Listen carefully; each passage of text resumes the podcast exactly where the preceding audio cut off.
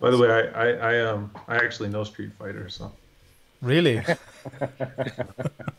Some say You shouldn't have said that. I'm gonna test you now. What, what is a Hadouken? You don't know what a Hadouken? Uh, he doesn't know what a Hadouken is, and if you don't know what a Hadouken is either, then uh, you have a problem. You have a problem. It's funny you say that. I've got a bit of a test for you. Because oh um, man, I noticed how you uh, made fun of uh, Jonathan, Professor Jonathan Brown. Oh, and I'm not gonna, you know, I've got to be fair and stuff. Are we, are we live already? Or Yeah. is this being recorded? It's being recorded, yes. Wait. so let's start off with something easy. Okay. Sonic Boom! Who's that by? Sonic Boom is Guile. Guile, very good. American? Good, Yeah. good old American patriot. John Claude Van Damme. Yeah, I remember that. USA! Best, Right. best impersonation, French impersonation of, of an American patriot. All right, how about this? Let's get a bit harder. Yoga Flame! Oh man, that's the guy from Thailand. Uh, Sagat? That's actually wrong. No? Oh, uh, all right. Let me hear. How about this? Finish him. Uh, Sub Zero, Mortal Kombat. That is Mortal Kombat. Yeah, it was. Uh, it was a bit of a trick question. All right, but what was played in my mind was Yeah. Sub Zero uh, saying finish him. So What about? Get over here. that's uh, That's what's the. his name? Taal. Taal, you Okay. I'll give you that one. That that would be um, is that is that just Mortal Kombat in general as well? No, that's uh, the guy, the the Ta'al guy. Scorp- Scorpion or Yes, Mortal Kombat. Scorpion. Yeah, there we go. Okay. Yeah, very good, mashallah. Unscripted live.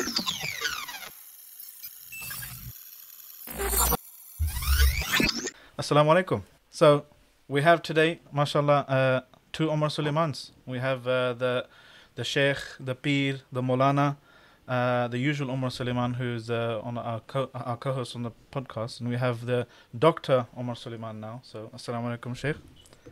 Assalamu wa I, think that was for me. That was for me.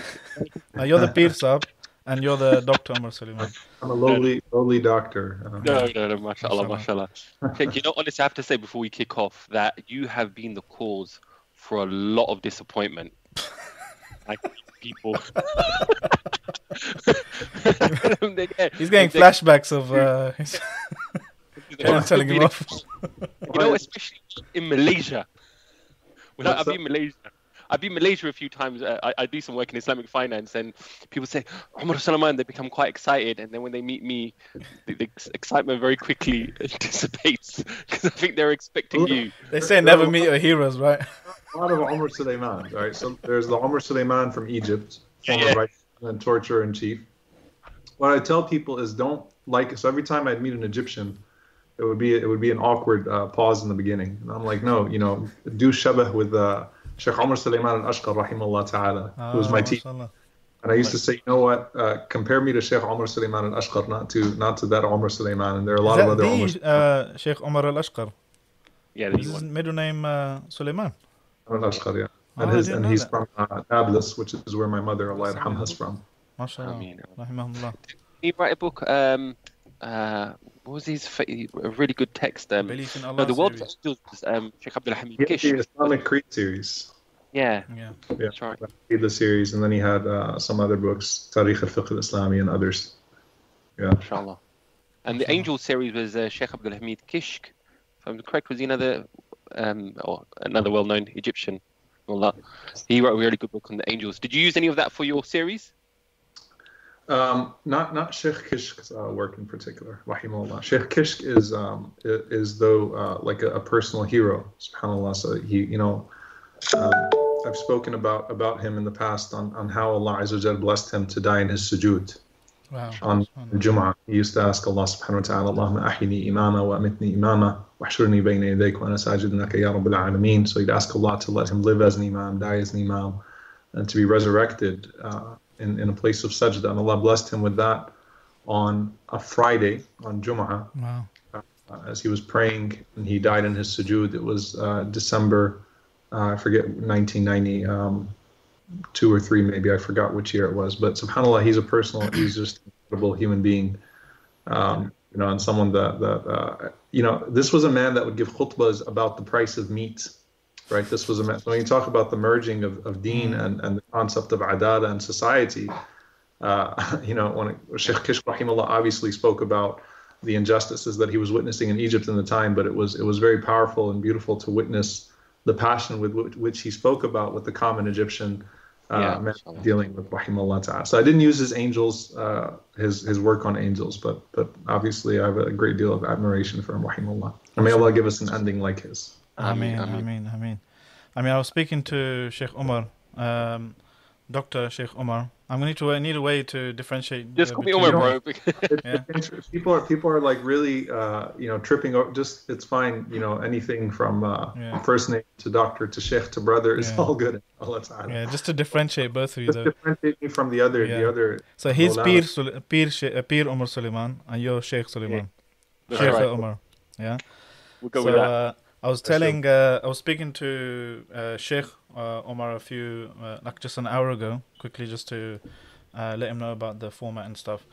And um, uh, Pir Omar, guess what his PhD uh, is in? I was like, uh, I was like, congratulations getting PhD. Um, you know, but this is a really nice, light-hearted podcast. You know, nothing. Uh, don't don't be afraid. It's nothing too heavy. It's not. I was like, by the way, what's your PhD? And he was like, in jihad. I was like, getting hot in here. but I do want to touch on that. I mean, it's a very, uh, very interesting, uh, you know, subject. Uh, but uh, what you said about Sheikh, uh, was it Kishki? sheikh Kishko. Sheikh Kishki, rahimahullah. Uh, that kind of ties into your own uh, activism, you know, uh, kind of Islamic activism. You you built built up a somewhat of a brand uh, over the over the years. I mean, uh, Sheikh Haytham actually, um, he, I think a few years ago when he met you, he came, he was talking to us. He said uh, he was at some gathering and he said this uh, this Sheikh Umar Suleiman, there's something about him. He had a message, right? He was saying that there was a lot of people uh, you know, speaking, and sometimes, you know, everyone you just speak for the sake of saying a few words, but you're saying, you know, Umar Suleiman, he's someone who has a message. Yeah, and he was impressed with you, mashallah, tabarakallah, not to praise it to your face, but I want to ask you, what is that message? One. Yeah. What is your uh, message? What is your kind of uh, your vision uh, for for your own personal dawah? that's that's a uh, this was supposed to be lighthearted so first of all Jazakallah khair, Sheikh Haytham, uh, that's husn al-dhan. um I, Depends what uh, your vision is, isn't it? It could be light-hearted. eh, um, you know, it's it's. Um, I, I think that, you know, obviously, I think that a lot of people uh, have come to know elements of, s- you know, things that I'm involved in in different capacities, right? So, Hmm. uh, when I was, you know, imam in New Orleans, Louisiana, for six years, um, you know, I worked in Hurricane Katrina relief. I worked in, in interfaith uh, work, and then, of course, you know, primarily in, as as the imam of the masjid and doing those types of things, right? And then um, you know, now some people might uh, merely just interact with uh, sort of the, you know, the da'wah in terms of the angel series or things of that sort. Um, and others um, maybe through exclusively some people through the the element of activism. Um, I'm I'm not um, I'm not sure if I would summarize it all in, in one thing, but I would just say that uh, particularly in that scope, I think that um, you know, I'm certainly not alone in this. So I don't want to present myself, uh, you know, as as being unique in this regard. There are people, mashallah, like Imam Zayd Shakir, who has walked this path for many years. Who's a forerunner. Imam Siraj cleaned up, you know, entire sections of a city. Who's a forerunner. Who's a sabiq in this. There are people like Sheikh Dawood Walid, um, you know, still who's who's who's just someone that I that I love dearly and and uh, and benefit from. Um, you know, there are people um, like Dr. Rami Nashashibi in Chicago. Um, not many people know him. His work with Iman and, and you know the work that he does. So there's a lot. There are a lot of uh, examples that are out there that are, you know, I, I think trying to figure out a way to uh, to revive with Islam to to show people that Islam in its most orthodox sense is of benefit to society and to uh, you know to, to sort of merge the fields of dawah and khidmah. Uh, to us it's not you know it's there's no dichotomy right? It's it's public work and public work involves the element of calling people to Allah and then serving people for Allah. And serving people for Allah has two elements the justice element and the uh, charity element right? So and and those things are all interconnected. So Uh, I pray that Allah Azza grants us tawfiq in showing and, and, and being a part of, uh, you know, bringing Islam uh, to the people uh, in a way that it is a benefit to them, to their hearts, and to their lives, and uh, not departing from the Sunnah in any way in the process of doing that, but instead um, reviving elements of the Sunnah that are often not seen in the public space. So that's that's something that I hope to follow in the example of those those wonderful people, uh, mashayikh and, and and just people that do incredible work. Uh, I pray that Eliza will allow me to follow in that example, and all of us to be following the example of the Prophet ﷺ in that regard. Yes, yeah, I mean, the, I mean, the first uh, thing the Prophet ﷺ said in when he came to Medina as a de facto leader is a statement full of um, full of wisdom. You know, afshu salam wa at'im وصلوا الأرحام وصلوا بالناس والناس نيام صلوا بالليل والناس نيام yeah uh, أفشوا السلام spread peace and security feed each other feed food me and Omar, Omar and I like that one in particular Yeah. uh, وصلوا الأرحام Feed other people, by Feed the way. other- So, each other inshallah Salman. uh, join the ties of the womb and uh, pray while pe- pray at night while people are asleep. So, I mean, uh, not to go kind of airy fairy about it. Obviously, there's there's a lot of lot of stuff. Islam is comprehensive, but just when you're the actual leader, the de facto leader, like the prime minister, president of a of a society now, your words, that the words that you choose to give in that public address, that's powerful. Yeah, and, and I think I think that it's important to recognize that most of the time the strongest words are the ones that are not spoken. And that's what Umar radiallahu anhu said, "Kunu lillah antum slamitun." Be callers to Allah without saying a word. And they said, "How?" He said, "With husn al-khuluq, with good character." And so I think that if we genuinely um, were to revive the aspects of the Sunnah of the Prophet that are of benefit to the people, then that naturally, um, bidnillahi ta'ala, um, will, will, you know, attract the hearts to the call of the Prophet ﷺ. And when he stood on a Safa and he called the people, he referenced his goodwill to the people for all of that time. That if I were to tell you there was a harm that was coming your way uh, from behind that mountain, uh, would you believe me? Right? So he referenced the credibility that he had, alayhi salatu wasalam. And I think that a good way for all of us to measure ourselves against the, st- the, the, stick of the sunnah, and the sunnah is comprehensive in that it, it covers every element of our lives, every element of our family lives, our individual lives, prayer habits, public uh, service, all of it is covered by the sunnah and all of it is relevant. Like we can't say this part, we shouldn't be talking about this. We should know all of the sunnah is worth talking about. All of the sunnah is worth challenging ourselves with. Its uh, restrictions, you know, and also what it gives life to, what it revives. And the, a good way to to really measure ourselves is what did Allah praise the Prophet for in the Quran?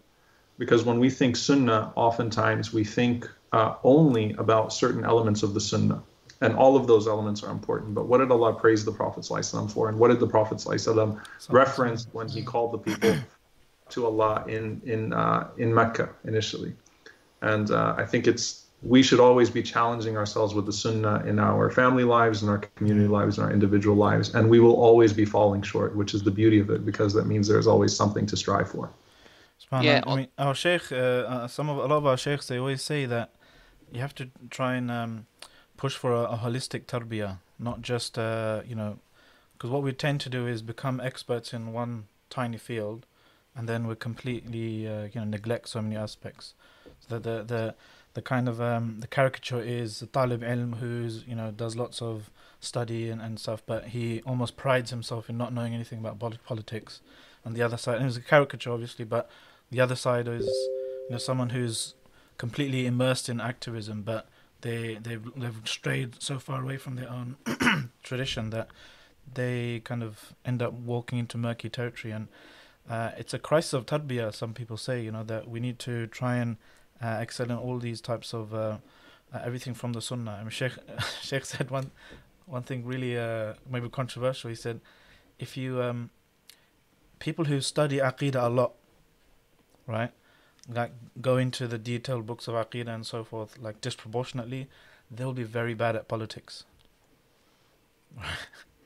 right, like if you Sheikh Haytham, you know, always said this to us. I mean, and, and years ago, I, I didn't really appreciate it until I maybe started seeing more and more people in different types of backgrounds and stuff. That the way they attack people in the political realm is a very kind of um, so, so Aqidah breeds a, uh, studying Aqidah as the science. It really breeds a very particular type of mindset, right? Because you're dealing with literally haqq and batil, you know, Yeah, iman and kufr. I don't want to push back, but, but I do actually think it's healthy.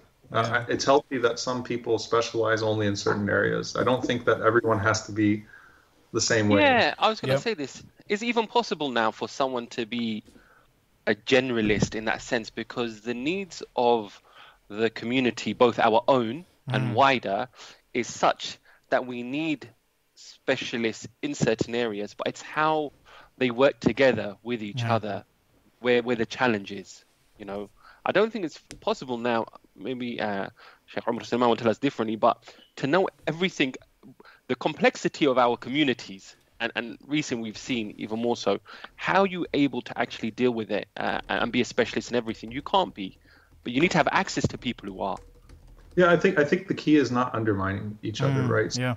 I have mashayikh that would would never uh, go into a protest, for example, or, or they, they kind of you know they're in the, they're in the realm of tafsir or in the realm of hadith, and, and that's what they teach and that's what they do. But at the same time, I would seek nasiha from them in, in general, and I, I appreciate their their specialty and they're sticking to what they're doing, and it's okay. I think the point is not to undermine one another, right? So I think that that's how there there's the individual becoming more holistic, which we should always try to keep ourselves balanced by uh, properly, uh, you know, gaining uh, a sufficient knowledge base, even in the areas that we don't necessarily uh, direct our efforts towards, but having enough of a knowledge base to understand the realities of a situation, so that we can give holistic advice. So I think on the individual level, there's the spiritual, the the the the, uh, the balance of personal ibadah. You know, قيام الليل كانوا قليلا من الليل ما يهجعون وبالأسحار هم يستغفرون وفي أموالهم حق uh, Mahrum, uh, the idea of, of praying at night and then serving during the day and what that looks like for the person, but the division of personal ibadah and, uh, and, and public ibadah, and then the individual, you know, having a specialty, but then, you know, a sufficient knowledge base in different areas, and then directing their efforts uh, in certain areas, which I think is healthy, and then supporting yeah. one another. We, we don't want, you know, we I, I don't think that the Sahaba uh, had this uh, expectation of one another, right? That you have to be exactly like I am. I think the great tarbiyah of the Prophet ﷺ is that he made not Umar radiallahu anhu into an Abu Bakr uh, radiallahu anhu or vice versa, but he made Abu Bakr radiallahu anhu the best possible version of Abu Bakr that he could be. And he made Umar the best possible version of Umar that he could be. Yeah. And the Ummah needs the, the rifq of Uthman radiallahu anhu, the hikmah of Ali radiallahu anhu. It needs the, the quwwah, the strength of, of Umar radiallahu anhu. And it needs Abu Bakr radiallahu anhu in every way, right? But like the Ummah needs that specializing. And it's important for us to sort of say, okay, I'm not doing all of that, but I'm not going to diminish that person's value to the Ummah right now. Like if someone is analyzing uh, ideological trends and writing about ideological like i can value that if someone is focusing on the classical sciences and teaching that and and not diminishing not belittling people that are uh, maybe doing other elements or, or working in other spaces but uh, sticking to their specialty. Like i can i can admire that and appreciate that. But what needs to happen inshallah ta'ala is more of us uh, working together um, helping each other understand what we're doing and uh, and then and then you know working as one as one ummah inshallah ta'ala for uh, for the betterment of, of, of everyone around us Assalamualaikum guys, sorry to butt in, eh? But if you're enjoying this podcast, please head over to islam21c.com forward slash donate to help us make more. And if you're not enjoying it, head over anyway and help us make better ones. How, how do you think? How do you think we can get to that level though? Because, um, I mean, maybe maybe I'm just kind of disproportionately uh, exposed to people, the haters, basically, uh, because often what happens is people belittle the other person because their interest is in this area and that person doing something else. And as you've mentioned, we need we need that variety. You know, I mean, we need we need people who uh, organizations and stuff that rub shoulders with politicians that shake hands with you know evil people for the sake of you know uh, a, a particular very specific goal and we need people who uh, you know um, talk about the theory and, and elucidate the what is truly haqq and batil and so forth. But it's it's poisonous when they're kind of refuting each other and when they're undermining each other and we're saying no no you have to do things this way rather than acknowledging that the ummah needs different types of organizations and stuff.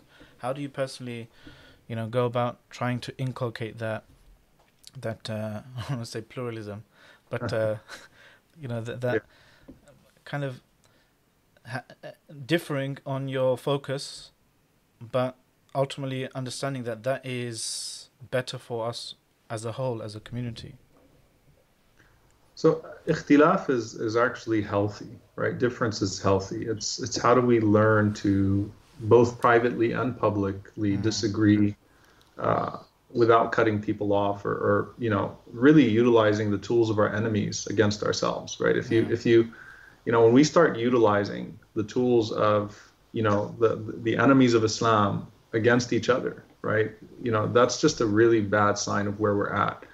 Um, and so I think it's important for us to say that you know private there, there are private spaces that that are important that we're lacking, and there are public spaces that are important that we're lacking. Uh, the private spaces, you know, subhanAllah, anytime you can remove any element of performance or spectatorship and just facilitate uh, good, strong, you know, bonding between people, spaces where people humanize one another, they get to understand the background of a person. Why are you so interested in this area? Why do you do this? And so that takes part with bringing ulama of different strands together, uh, facilitating, you know, conferences, not public conferences, at least not initially, but private spaces where people meet, uh, get to talk to one another, get to develop that basis of ukhuwa with one another, just brotherhood uh, in, and in sisterhood real life. Yeah, you, you see someone in real life, and Yeah. subhanAllah, it makes it a lot harder for you to trash someone online if you've dealt with them, you know, in a, in a brotherly way on site. You know, you've got to know that person. So I think facilitating uh, ukhuwa, brotherhood, because those those are sacred bonds that should not be violated in any situation. And then building on that, facilitating private spaces where you know deep debate can happen yeah uh, because we need deep debate about our approaches. We need to be able to see each other's blind spots and, mm. and help each other out and give each other an nasiha. And I think publicly, um, you know, when's the last time you saw like a, a Twitter debate end well? You know, it's like everyone, you know, you throw people throw mm. stuff at each other and then it's just done, right? Just cut each other off. Uh, I think that one of the great harms of invalid uh, critique, which is just mean-spirited slander, you know, bunching, splicing pictures together and and creating a false narrative, is that it really drowns out like very valid critique Yeah. and very valid spaces. And I think the majority of critique is valid. Like I think the majority of criticisms that would happen are actually valid criticisms, but then they get bunched in with the noise, and it immediately becomes tribal. So that's it's like uh, it's polarizing yeah, it becomes Yeah. very polarizing. Yeah. So I think you know, it's important for us to try to find spaces, inshallah ta'ala, and lead the way with respectful public engagement, uh, respectful private engagement. I don't I don't purport to have the answers to that because I really don't. I think online toxicity, my approach to it has been just ignore it um, Ignore- I- I altogether. follow the Uh, ignoring it maybe it'll go away manhaj as well Well, actually, but I don't want it to go away, right? So that's, that's the, that's the, that's the irony is if you really disagree with someone's uh, statements, actions, and so forth, um, kind of attacking them personally and and um, uh, kind of publicly and that kind of stuff, it naturally just gets people to defend them, uh, and that's what you don't want. like you said, Yeah. there's legitimate criticism. If you, there's legitimate criticism about everyone, even Yeah, Pir, you Pir uh, Umar Suleiman here. But, uh, yeah. Yeah, I, I normally have personal conversations with them though. I was just saying, you know, you shouldn't let your hatred for people cause you to swerve from justice. And most of the time, it just becomes so, you know, s- s- psychologically, most people read the headline of an op-ed and they look at the picture and then you know they'll press share before they the even- comments. Uh, just like how naql al-fatwa is a fatwa to, to transition to transfer a fatwa is like giving a fatwa. Mm. When you press share on something, you better you better know what, what's in there uh, you know, wow. or and uh, you know what, what Allah subhanahu wa ta'ala says and تصيبوا قوما بجهالة فتصبحوا على ما فعلتم نادمين like you you actually spread slander and hatred and you didn't know it was just out of ignorance but yeah. we become so driven to camps right and it's like anything that's said against that person is haqq, because that is a person mm-hmm. of batil. anything that's said against that person is truth because that's a person of falsehood and so I'm going to keep yeah. on blasting, blasting, blasting, blasting. And you take a step back and you say, you know what? I need to be able to filter that out for myself and for others as well, and not not uh, not allow myself to fall victim to that to that binary. Yeah. So I had a question actually, uh, Sheikh. So as I guess maybe you'll touch upon your journey into becoming an imam. Um, working in the public space, okay, in a very much, uh, I guess, with general society as opposed to your your typical type of imam in the UK at least, who are very kind of their own community centric, uh, brings about its own challenges and opportunities. And in today's age, which is, I guess, very materialistic, very kind of narcissistic. Um, this I'm talking about gen- generally society as a whole, and this is something we as Muslims worry about as well. How did you make that call between between kind of calling for a spiritual revolution, for want of a better term, in terms of focusing on the community and this kind of wider engagement with society that will have its own challenges? Um, so you're going into the public space, you're going to have to make some judgment calls. This is the reality of anyone who operates in the public. Yeah. So you're going to have a diplomatic form of leadership versus a, I guess, a patient form of silence, because we spoke about silence earlier. And between that, saying what's best for my people, am I making the right moves in these new waters? How, how did you navigate through that? Or how do you navigate through it still? I think it's important for for you know someone that represents the community uh, to to sort of stay grounded within the community and, and so sometimes you know like, like the journey of, of a person that becomes an activist in some capacity is that at some point you know they're they're they're operating in the public space and they get they get tired of getting questions from the community. So it's like you know what? I'm done with the community. So i still have the identity of islam and the identity of the muslim community as i'm operating in the public space but forget the community because it just give me a headache right? And uh, i think that's that's that's uh, that can be really destructive to a person's soul um, and to uh, to a person's uh, long-term operating. You know, I have the blessing. I, I, I live here in Dallas with Sheikh. Me and Sheikh Yasser Birjas are in the same masjid, and I know that Sheikh Yasser Birjas has never come to the UK. I don't think he's come to the UK, but really has a great a great. Um, he's just a great uh, brother, a great murabbi to the community, a great imam, you know, to the community. Really, someone that that leads uh, beautifully, mashallah. And I've enjoyed, alhamdulillah, now being at Valley Ranch Islamic Center with him um, uh, for like eight years. And, um, you know, Sheikh Yasser would, would always remind me, he would say, you know, uh, you know, don't go so far and then leave the community behind. Make sure that you're, you know, it's slower when you move with the community, but it's more meaningful when you're actually able to take the community uh, with you uh, to important places and sort of show them the way rather than, you know, the individual success story, right? So, uh, how do you how do you sort of help the community uh, develop a methodology for engaging the public space rather than just go try to figure it out yourself. And so you're right there are going to be judgment calls but i think it's really important for um, you know for, for, us to stay grounded within the community and to help um, through uh, you know through mutual concern and advice uh, through guidance uh, from our teachers through communication with our colleagues through working with one another to figure out you know what's the methodology for engaging this space in a way that is going to actually advance um, things that are important to all of us and it's not going to leave anyone behind. So we have to get out of the mindset of you know a muslim that went places is a success story in and of itself. I think our community has to has to move forward inshallah ta'ala in ways that uh, we're living up to the mandate of uh, you know, believing in Allah and believing in, in the Messenger وسلم, and uh, enjoining good and forbidding evil and, and leading the way, you know, shuhada ala nas. So I think that that's that's an important part. You know, I'm, I'm a volunteer at, at my masjid. I've been a volunteer at Valley Ranch Islamic Center. That's not the case when I was in New Orleans. Mm. Uh, my only full-time commitment is to Yaqeen Institute. Everything else I do is is you know sort of on a on a irregular basis. And so, but with the masjid here, it's it's important to me because it allows me to stay within the community, to sort of, uh, you know, stay grounded within the community without feeling shackled by it, right? So, uh, I think it's, uh, and and I and I fall short sometimes. I'm not I'm not saying I've succeeded. There are times that you mentioned it, you know, The uh, community keeps you in check.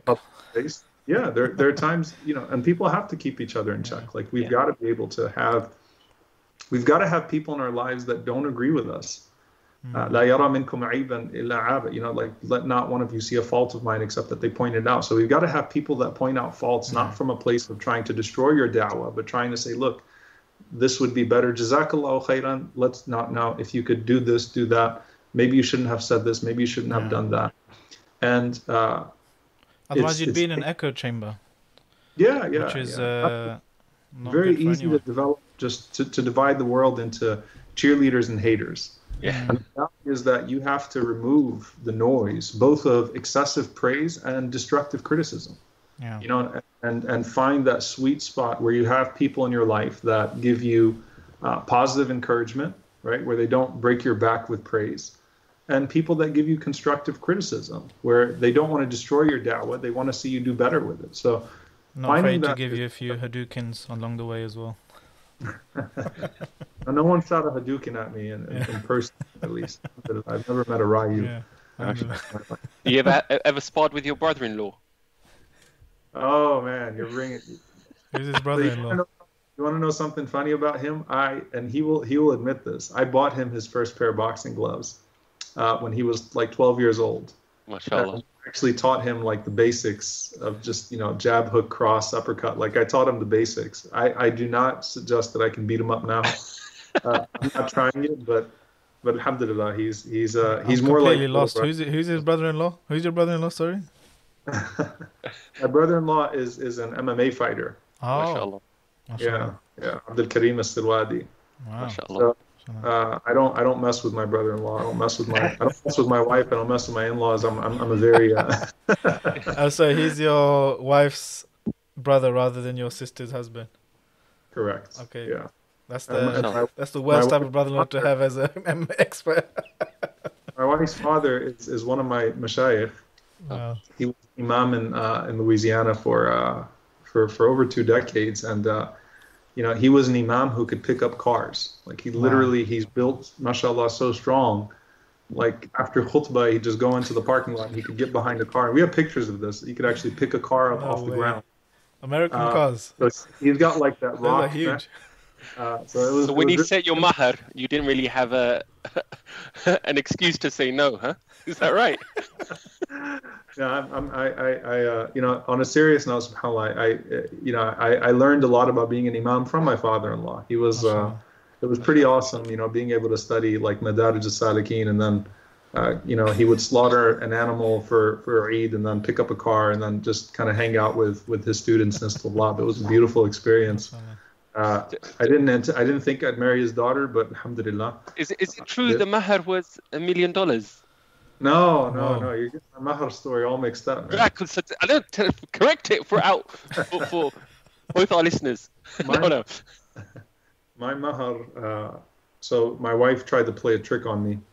All right. So she, so you know, I, I, um, I went into the nikah, um, you know, thinking, um, you know, look, you know, she's her dad's my sheikh. This can't be bad.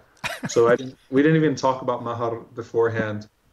Um, First I mistake. never, you know, it was just like I'm just gonna go into it. Can't be that Rookie bad. mistake. Rookie mistake. and I brought my, my you know so my dad was my you know my dad asked me about it I said I said you know I don't really know but it's okay whatever they ask is fine so we get it we get to the nikah and the mahar was a hundred grand and a dollar Wow.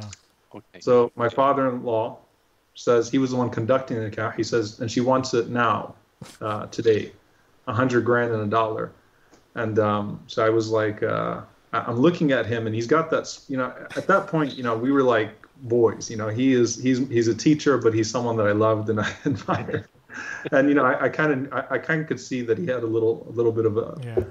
there was a joke somewhere there, uh, and my dad's kind of looking up. And my dad's a, a professor, a very respectable human being, you know, very, like so he kind of just looks at me like, I, "You should have talked to me first.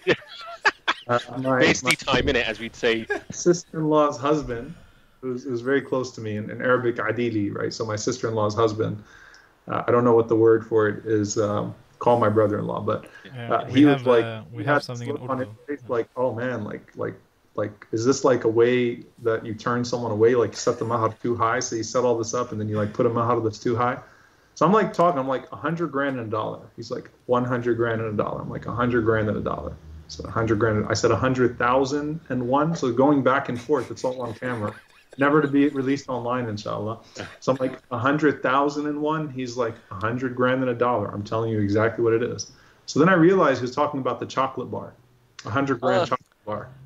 Mashallah. Oh, so- okay. Okay, she will get her chocolate bar and her dollar tonight, inshallah. Her 100 grand chocolate bar and her dollar tonight, inshallah. Uh, So then he must have had a out- huge smile on your face. the bar from his pocket.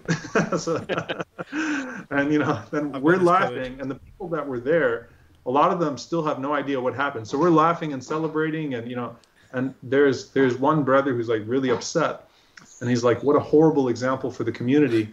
You know, one because at that point I was already I just become imam in New Orleans. He was the imam in, in, in, in Baton Rouge. It was like at that, so he was like he was like this is a horrible example.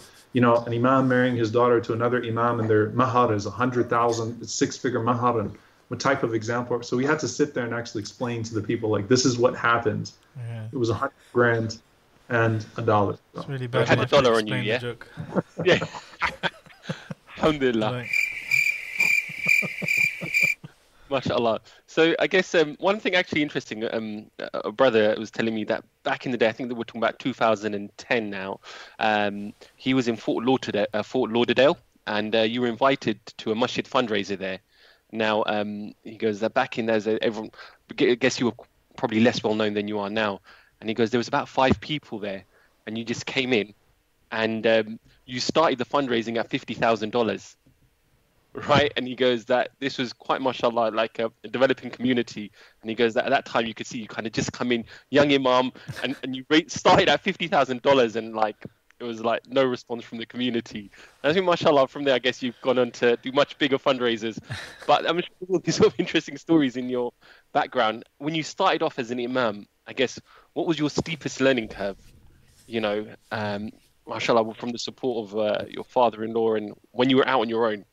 Yeah, it, it um it, it was so much because I inherited a, a post Hurricane Katrina uh, New Orleans situation, and so every you know it's not an exaggeration to say that um, I had you know like I had to juggle almost on a daily basis a janaza, a nikah, a talaq, and teach Quran. Like it was it was so it was all why? Because a lot of the imams had not come back to their masajid, and so it wasn't just uh, you know, I had Masjid al-Bakr, which was the biggest masjid, but then you had a lot of other masajid, the imams had not come back. And so um, the steepest curve, I think, was, to be honest with you, was with the counseling responsibility, because I'm not a counselor. I didn't want to Yeah. be a counselor, I didn't have that background. And I had to do everything from like changing the light bulbs in the masjid to like, you know, uh, to janitorial stuff to counseling stuff. And, you know, uh, it was it was hard because I'm not I'm not very good at compartmentalizing. Like I'm not a very good counselor.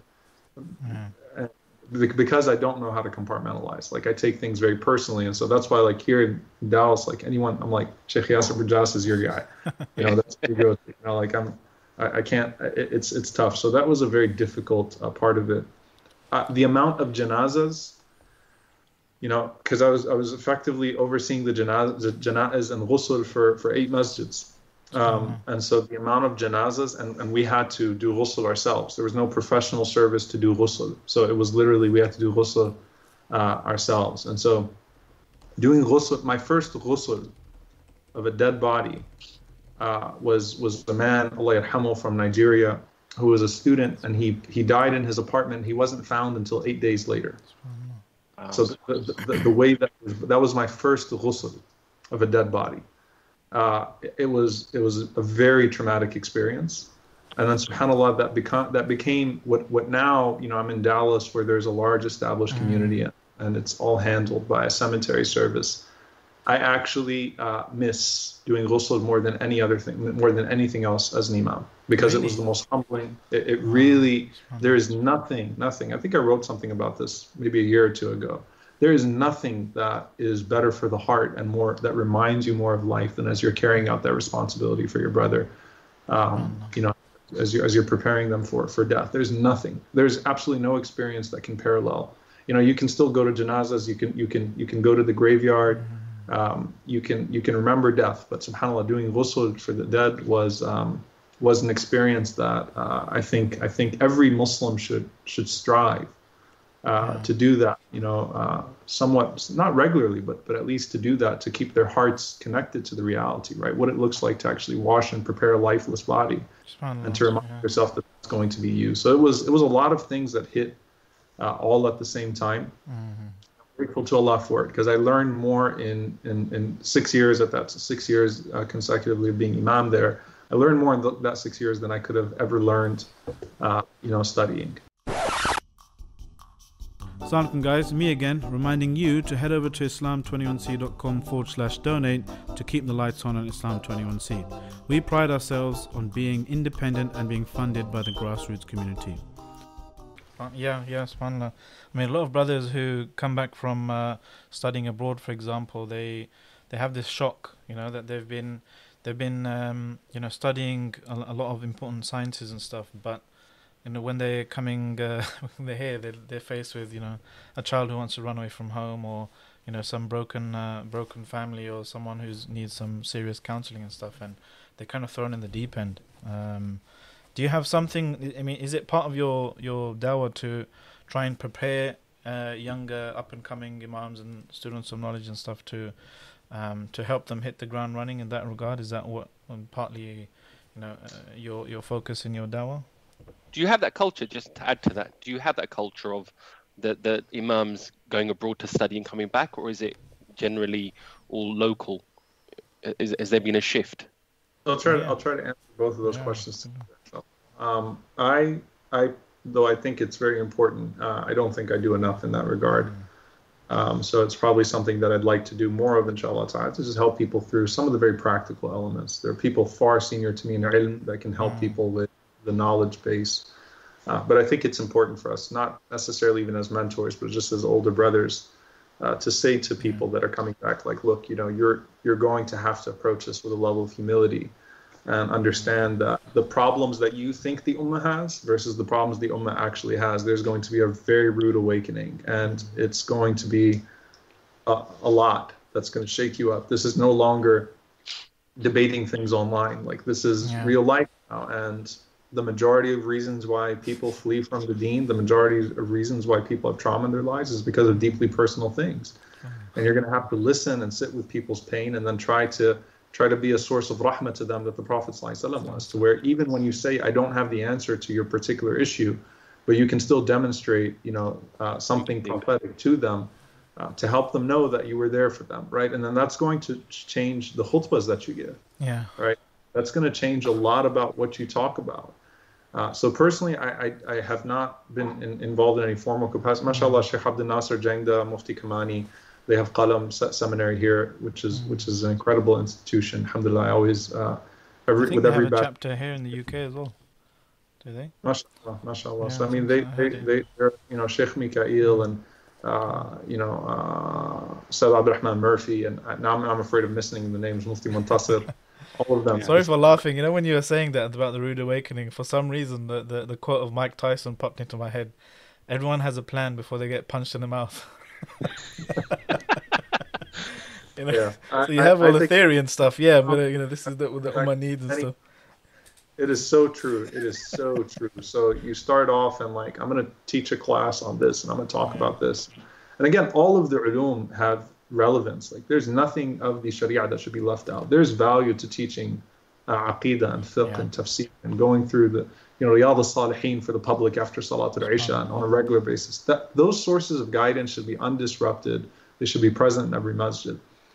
Then it's like, okay, you know, how am I going to not talk about the fact that um, you know uh, the amount of domestic violence that's happening in my community like how am i not going to talk about this right like how am i not going to talk about the, issue of drugs how am i not going to talk about pornography how am i not going to like am i really just going to pretend none of these dilemmas exist Yeah.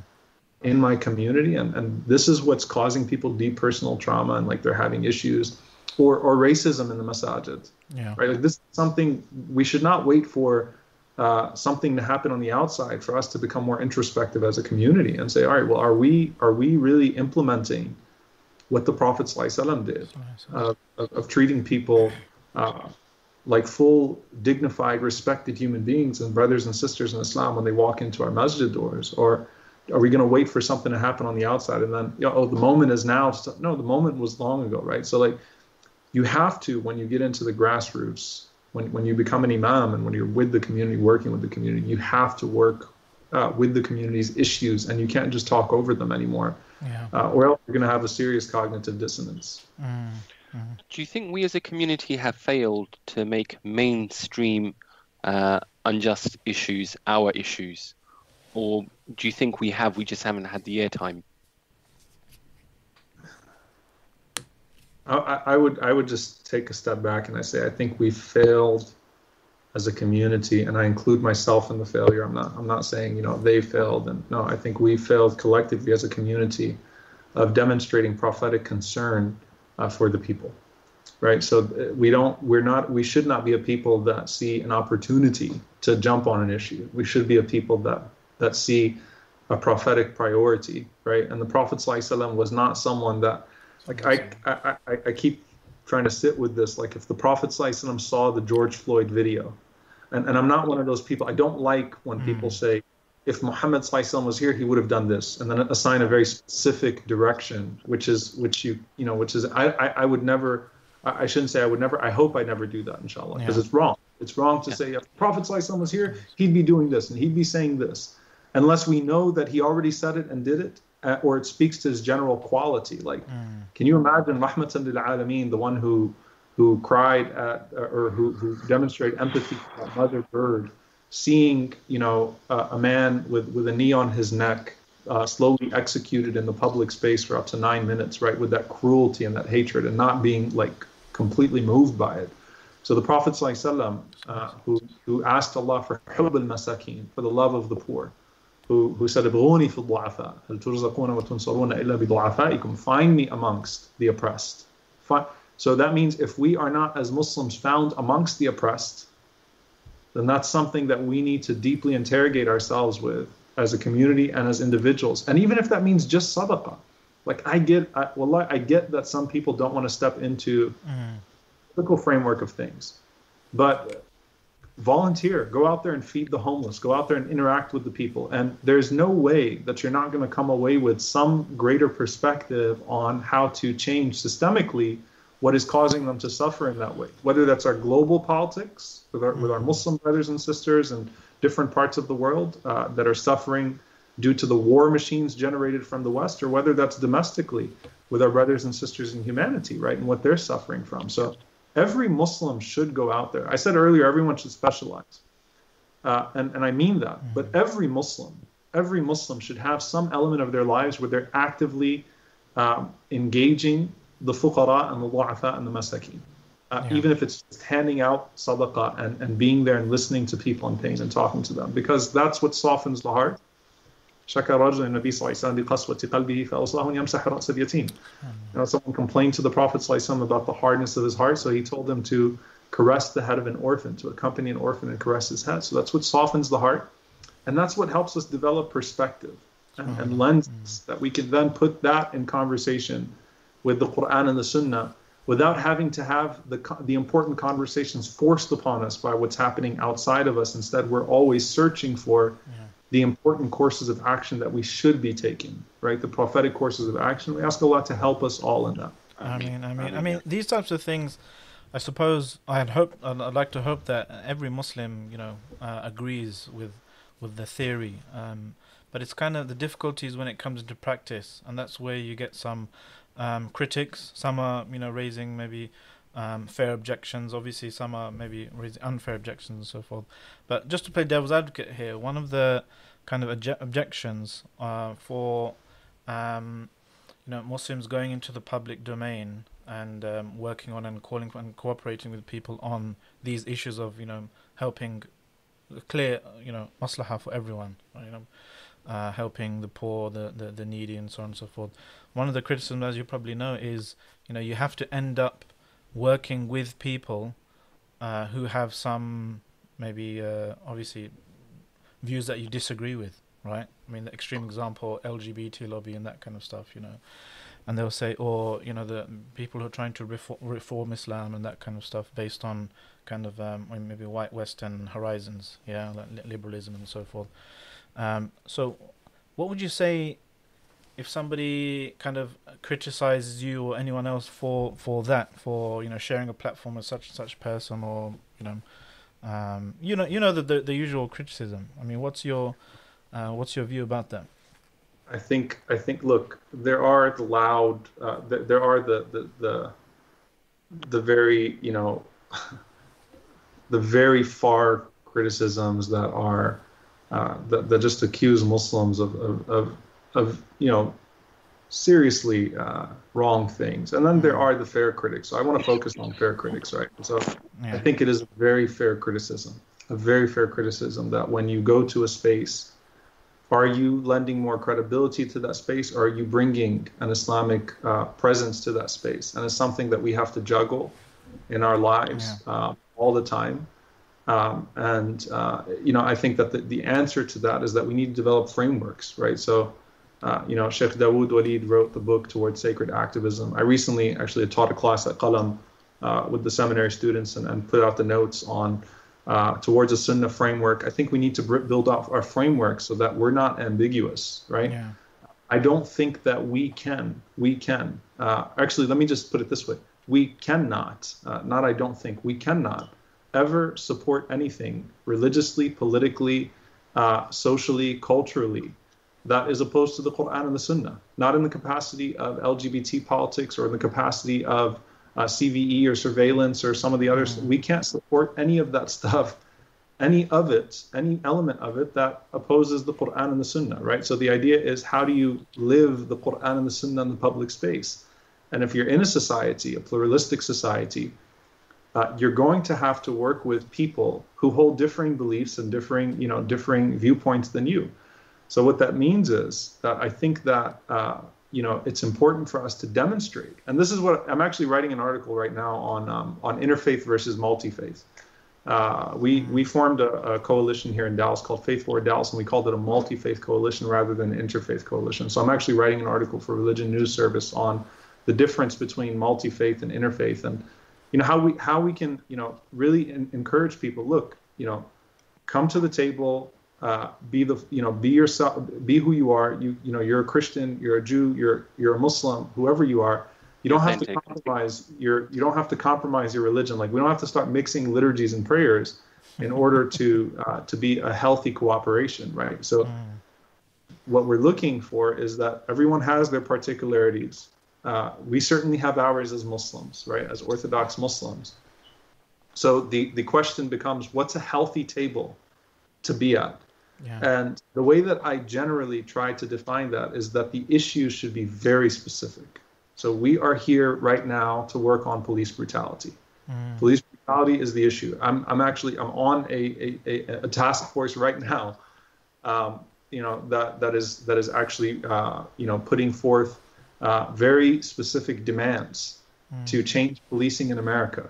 Who, whoever else is at that table for that issue, I'm not carrying the baggage of everything else they carry because right now this is the issue. And so I think it's important for us to work on issues and be very specific to the issues that we're working on. That doesn't mean seeking problematic alliances. That means that there are inevitably going to be times that if you're going to be effective in society and work on these specific issues, whether it's a homelessness or or, or poverty or, or policing or racism or healthcare, whatever it is, right? That there are inevitably going to be people at the table that are not going to agree with you on a lot, and you're not going to agree with them on a lot. So what, what what's important for us is stick to the issues, um, be unambiguous about where we stand on our own identity, and uh, you know not to not to carry out or not to carry on the baggage of everyone else, and then to find that place of harmony and, and coexistence that's important, inshallah ta'ala, for us all as we're living in these societies. So we should create frameworks, and I think that's what's going to help us navigate through, and that's what we need. You know, people who love their deen and who also want to see a place for their deen working together to try to figure out, you know, how do we navigate these very, very gray areas where we're inevitably going to make mistakes. How do we navigate the gray areas with a sense of love and mutual concern from, with one another? I want, I want my brother or my sister that's passionate about this issue to succeed and not to fall to, to the pitfalls what so many Muslim activists have fallen to, where they ended up championing issues that are just are not okay for us to champion. Yeah. I don't want my Muslim brother or sister that's kind of on the edge to feel like, well, this is the only way to be effective right now in the public square. No, we pull you back and let's say, okay, you can be Orthodox, an Orthodox Muslim, uh, a Muslim who abides by the Quran and the Sunnah in the fullest sense, and not have to fall to those pitfalls. You don't have to go that far. You can you can stay here. You can craft a meaningful space for yourself. And we we're, we wouldn't be the first community to, to do that. There are other religious communities that have crafted a very meaningful space for themselves.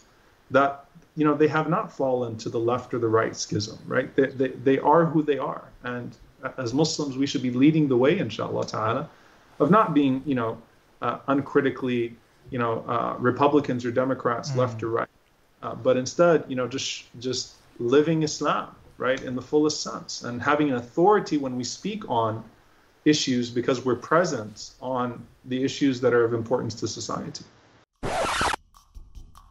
Assalamu alaikum guys, last reminder I promise. Head over to islam21c.com forward slash donate to help this movement get to the next level. So we have genuine, high quality media articulating Islam in the 21st century and developing confident Muslims impacting the world for the better. Yes, of course. I, You have credibility with, with people then. And uh, that's that's one of the problems of polarizing.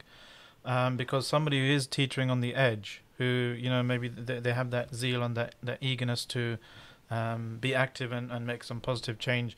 If somebody, if they perceive there to be a polarization, and that that could push them even further into the hands of those who do genuinely want to deform and change Islam, for example, um, using um, activism and so forth. I mean, um, People are sincere. yeah. I mean, this, Most this people are sincere in what they want to do, and so most people, both the Mm. critics of activism and most people that engage in activism, like there's a sincere concern. Mm. And once you start casting, you know, you say this person is trying to change the deen, or this person's just don't, you know, like, hey, let's just pull it. And that's the point of the in person. Like, let's just pull the, everyone in a room if we can, and just be like, hey, what is it you're trying to achieve? You don't have to go that far. Uh, let's talk this out like brothers and sisters. And, and we don't have those spaces, which is why I think sometimes it devolves into toxic online discourse. I mean, your what you said about sticking to specific issues, it kind of echoes the Quranic methodology as well. وَتَعَاوَنُوا عَلَى الْبِرِّ وَالتَّقْوَى وَلَا تَعَاوَنُوا عَلَى الْإِثْمِ وَالْعُدْوَانِ That cooperate on birr and taqwa. So Allah subhanahu wa ta'ala made the the deciding factor on the actual thing that you're cooperating about, not with whom you're cooperating. Yeah, abs- and I think that's what Hilf al-Fudul is about. And, and I'll play my own critic here. Uh, a, a a healthy critic will say how much of it, though, is on paper about the issue and how much of it is dominated by other partners and the baggage that they mm. bring. And so that's where the judgment call comes in. Right. Mm. So if I'm going to work on this issue and I believe that this issue is is is is important for us to be present on, mm. and there are people that are there at the table who inevitably I don't agree with on everything. But sometimes there are 20 partners on on paper. There's really only one person that's driving. You know, one one organization that's driving. Could be just Uh, a tokenistic So we have to you know, I think that's where the judgment call comes in. I think that's where, um, you know, healthy debate comes in. Uh, you know, amongst us as Muslims, like, how do we how do we do this without, you know, the ACLU is is, is an example. The you know for here uh, that that was really championing the call against uh, the Muslim ban in the United States, right? So the ACLU stands for sorry. Uh, the the American Civil Liberties Union. Okay. Uh, so, sorry, I'm, I'm forgetting I'm the British audience. So, I mean, think of a legal organization, Yeah. right, that is fighting on behalf of, and I might have, I might have actually messed up the acronym because I always say ACLU. I might, I might have messed up the name, but anyway, think of a legal organization that's fighting on the rights of Muslim for, Yeah. for the rights of Muslims on an issue. But then on another issue, you might actually find yourself opposed to them as a community Mm. Right? Does that mean I'm going to shut the ACLU out when they uh, when when they come to be a, a healthy partner on this issue, uh, or am I going to maintain sort of a neutrality and integrity where okay, well, this is something we can work together on, but you know, there are other things that look, we're gonna have, we're gonna be on opposing ends here.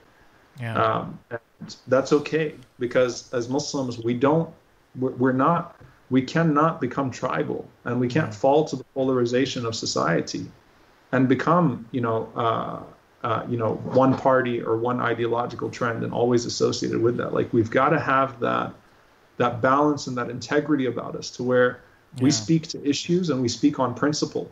And we then form partnerships around those issues of principle uh, because there is That's, i that's think there is a yeah, that's ultimately more just. far to, to one extreme or the other. That is a legitimate fear and we've got to be careful inshallah ta'ala In, uh, in- in- in a- practical terms, though, Sheikh, sorry to interrupt you. Um, in practical terms, I guess, with the leadership, the current US leadership, are you finding that those alliances are almost automatically being made for you just by by fact that the, the government's quite right wing uh, in its sense? I, I can imagine before you could get involved in uh, without being uh, obviously political. Whereas now, any stance you take is automatically going to be seen almost as a political stance as well. Or in other words, would you maybe would you work with Republicans on particular issue, or would you Oh, just always be? Yeah, so so both of those those points are very important, and, and they do they do tie together. I think it's easier for uh, Muslims to, in a place of fear. So I actually wrote this article for Huffington Post. It's called "Muslims and the Left: Can Social Conservatives Be Involved in Social Justice?" Uh, a few years ago, when I was kind of seeing the trend of of, of, of Trump uh, in America, right, where it feels like Muslims are uncritically embracing the left, uncritically embracing the democratic platform, which I think is deeply problematic, right? Just to say, all right, well, you know, these people hate our guts, so we're gonna just jump, Yeah. jump. Like we've got to.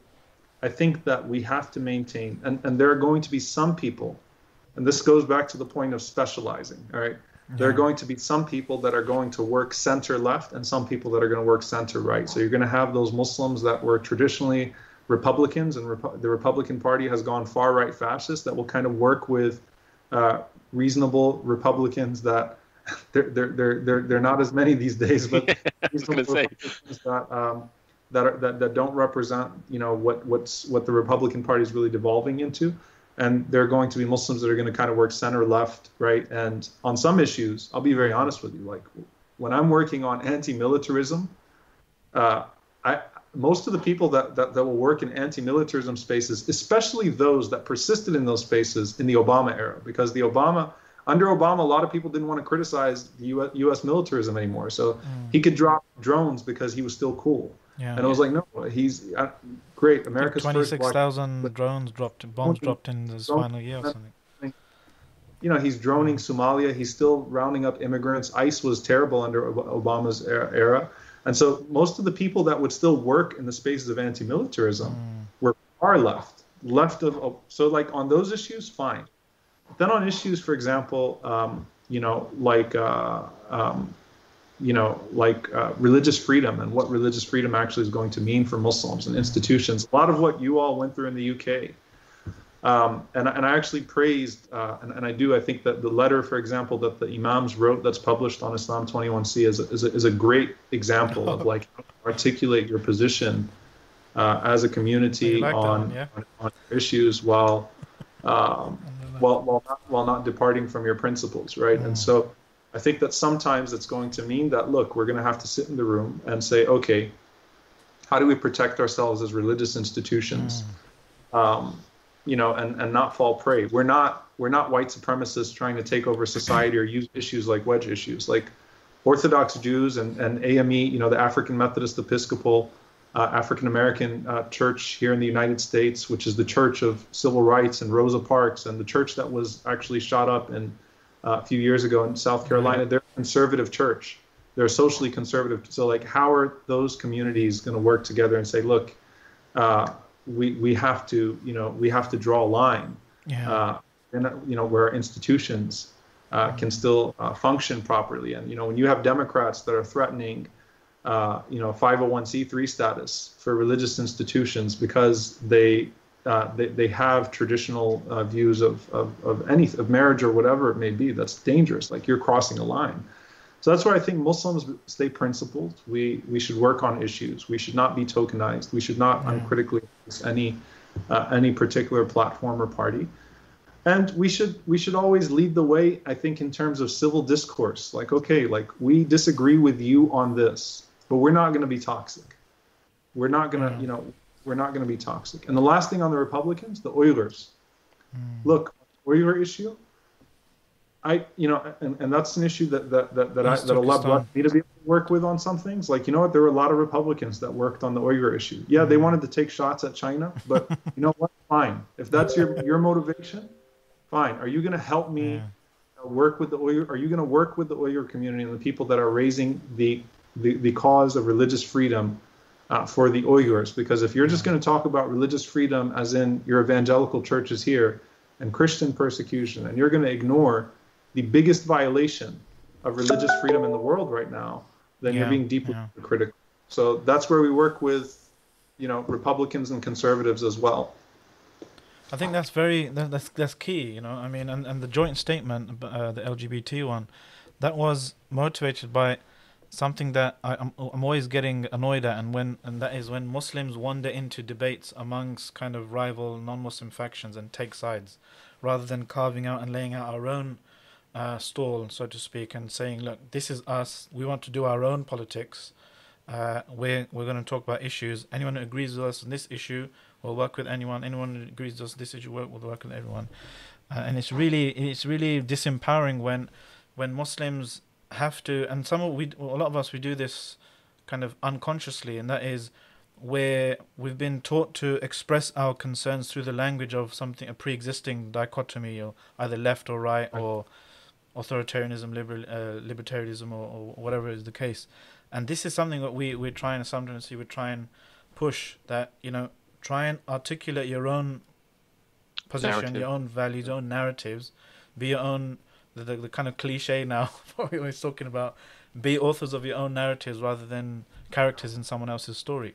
You know.